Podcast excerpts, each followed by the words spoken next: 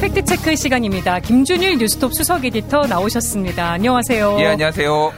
오늘 이 얘기부터 해보겠습니다. 이래경 더불어민주당 혁신위원장이 9시간 만에 잦은 사퇴를 한 일이 어제 벌어졌습니다. 이게 뭐 이재명 대표가 현충일 자충수를 둔 거 아니냐 이런 얘기도 나오고 있는데 음.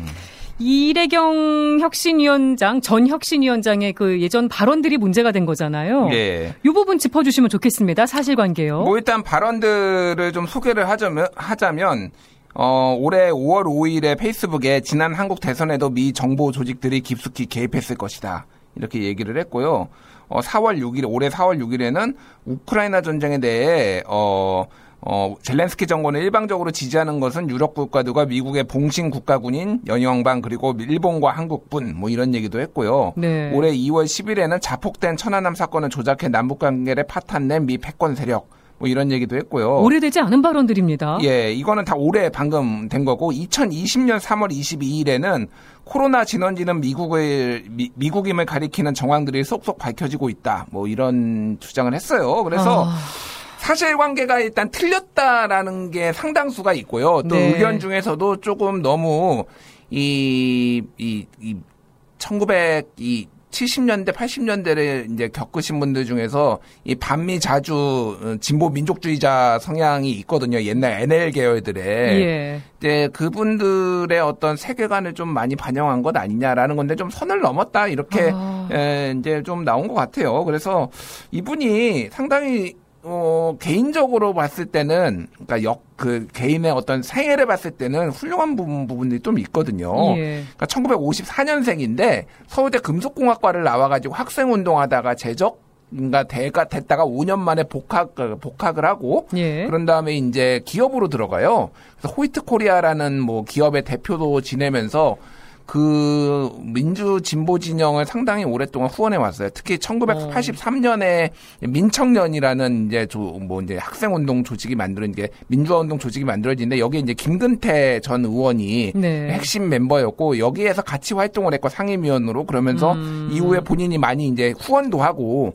그랬던 분이고 1900 아니 2014년인가 15년인가에 복지국가 소사이어티라는 조직을 만들어서 이제 공동대표도 하거든요. 그러니까 예. 복지국가로 한국은 나가야 된다. 뭐 이런 일련의 활동들은 상당히 괜찮은 분인데 개인적인 의견이나 이런 것들은 상당히 이제 문제가 있고 그게 해필 이제 천안함 이 관련해서는 현충일 하루 앞에 이게 터지면서 그러니까 더 민감하게 음, 보였거든요. 그런 부분들이 조금 이제 조기 낙마가 된 사례가 아닌가 뭐 그렇게 될 수밖에 없었던 상황이 아닌가 그렇게 보여집니다. 아니 이재명 대표가 검증 없이 그럼 인사를 진행한 것인가? 이 부분도 음. 좀 짚어보고 싶은데요. 그러니까 선임 과정에 저는 문제가 있었다고 봐요. 네. 이게 어제 임명됐자가 바로 이제 사퇴했잖아요. 예. 그저께 그러니까 그저께 밤에 최고위원들한테 나 이래경 임명하겠다라고 최고위원들한테 얘기를 했다라는 거예요.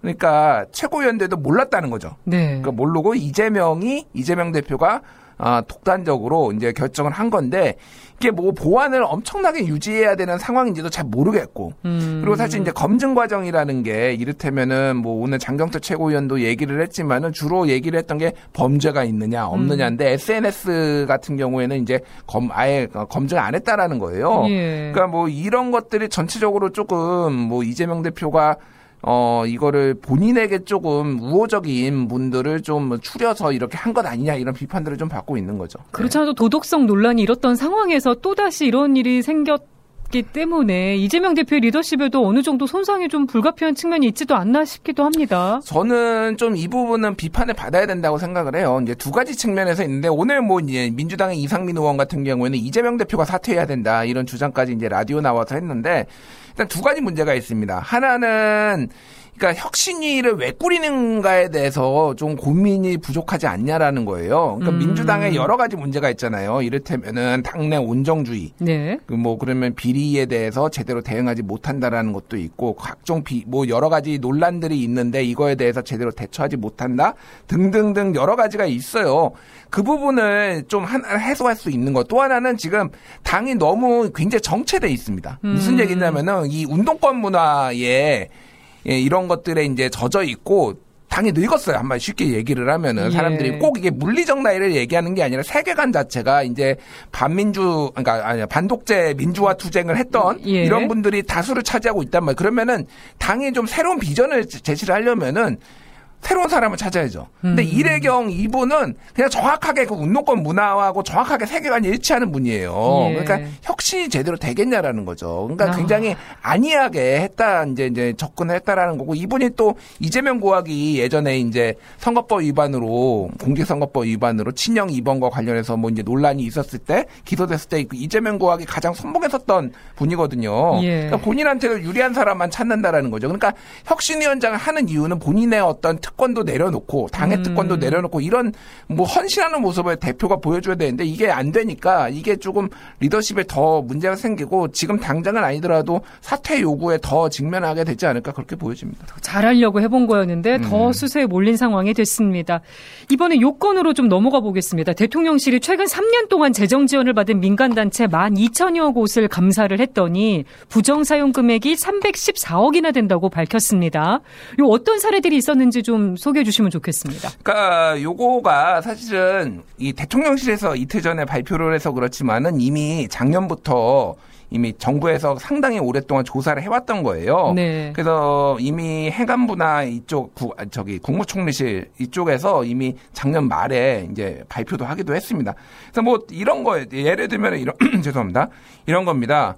뭐 민족의 영웅을 발굴, 발굴하겠다면 6,260 6,260만 원을 받아서 윤석열 정권 퇴진 운동 강의를 했다. 뭐 이런 오. 이런 내용도 있고 뭐 국내외 단체 협력 강화 명목으로 보조금 받아서 외유성 출장을 가고 아예 가지도 않은 거를 이제 갔다고 저 출장비를 1,344만 원 착복했다. 뭐 음. 등등등등 뭐 아니면 어, 일자 시설 기자재 기자재 허위 기재로 페이퍼 컴퍼니 만들어서 일자리 사업 보조금을 3,110만 원 뭐 부정 수령했다. 뭐 등등등입니다. 그래서 굉장히 아. 유형이 이제 다양해요. 네. 그래서 사실 이제 적은 금액은 아니죠. 적은 네. 금액은 아닌데 전체의 이제 금액 으로 보면은 이게 또 엄청 비중이 큰 건 아니에요. 그러니까 음. 매우 0. 몇 퍼센트인지 하여간 굉장히 1% 미만인데 이거를 제대로 감시 못한 것도 정부의 책임인 것도 맞고요. 예. 이 부분은 이제 조금 앞으로는 강화를 할 필요는 있는 거죠. 네.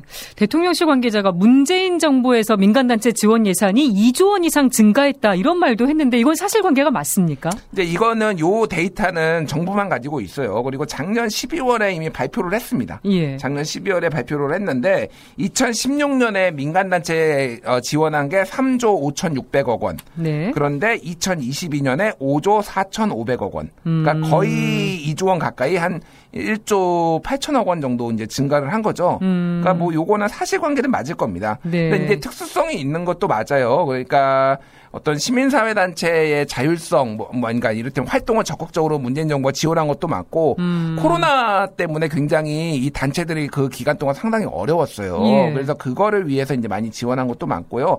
사실은 여기에 조금 이제 이 말이 교묘하게 섞여 있는데, 여기에서 지금 얘기를 하는 게 모든 시민단체만 얘기를 하는 게 아니에요. 이를테면 협회, 재단, 연맹, 복지시설, 시민단체 등 비영리 민간단체를 다 포함하는 거거든요. 예. 그러니까 법정단체도 있어요. 뭐 자유총연맹 뭐 이런 거 있잖아요. 네. 그러니까 법정단체는 국가가 돈을 지, 지, 어, 지금까지 운영비를 지급해 왔어요. 뭐 이런 데도 다 포함이 된 거예요. 그래서 음. 이거를 모두 다 시민단체로 심지어는 이제 사회적 기업도 있거든요. 네. 이거를 다 시민단체의 부도덕성으로 얘기하는 게 맞냐라고 좀 지적을 할 수가 있고 그래서 범위가 넓네요. 예, 예, 예. 그러니까 그 전, 그러니까 이 정도 돈이 나오는 거예요. 사실은 시민 단체 음. 몇 개만. 그리고 어제 이제 그, 그 MBC 시선 집 중에 예, 나온 건데 시민단체에서는 이름을 깔아 차라리. 음. 우리 다왜 욕먹게 만드냐 이런 주장도 하고 있습니다. 네, 저희가 라디오 시간이 다 돼서 여기서 인사를 드리고요. 못다한 이야기 유튜브 후토크로 이어가도록 하겠습니다.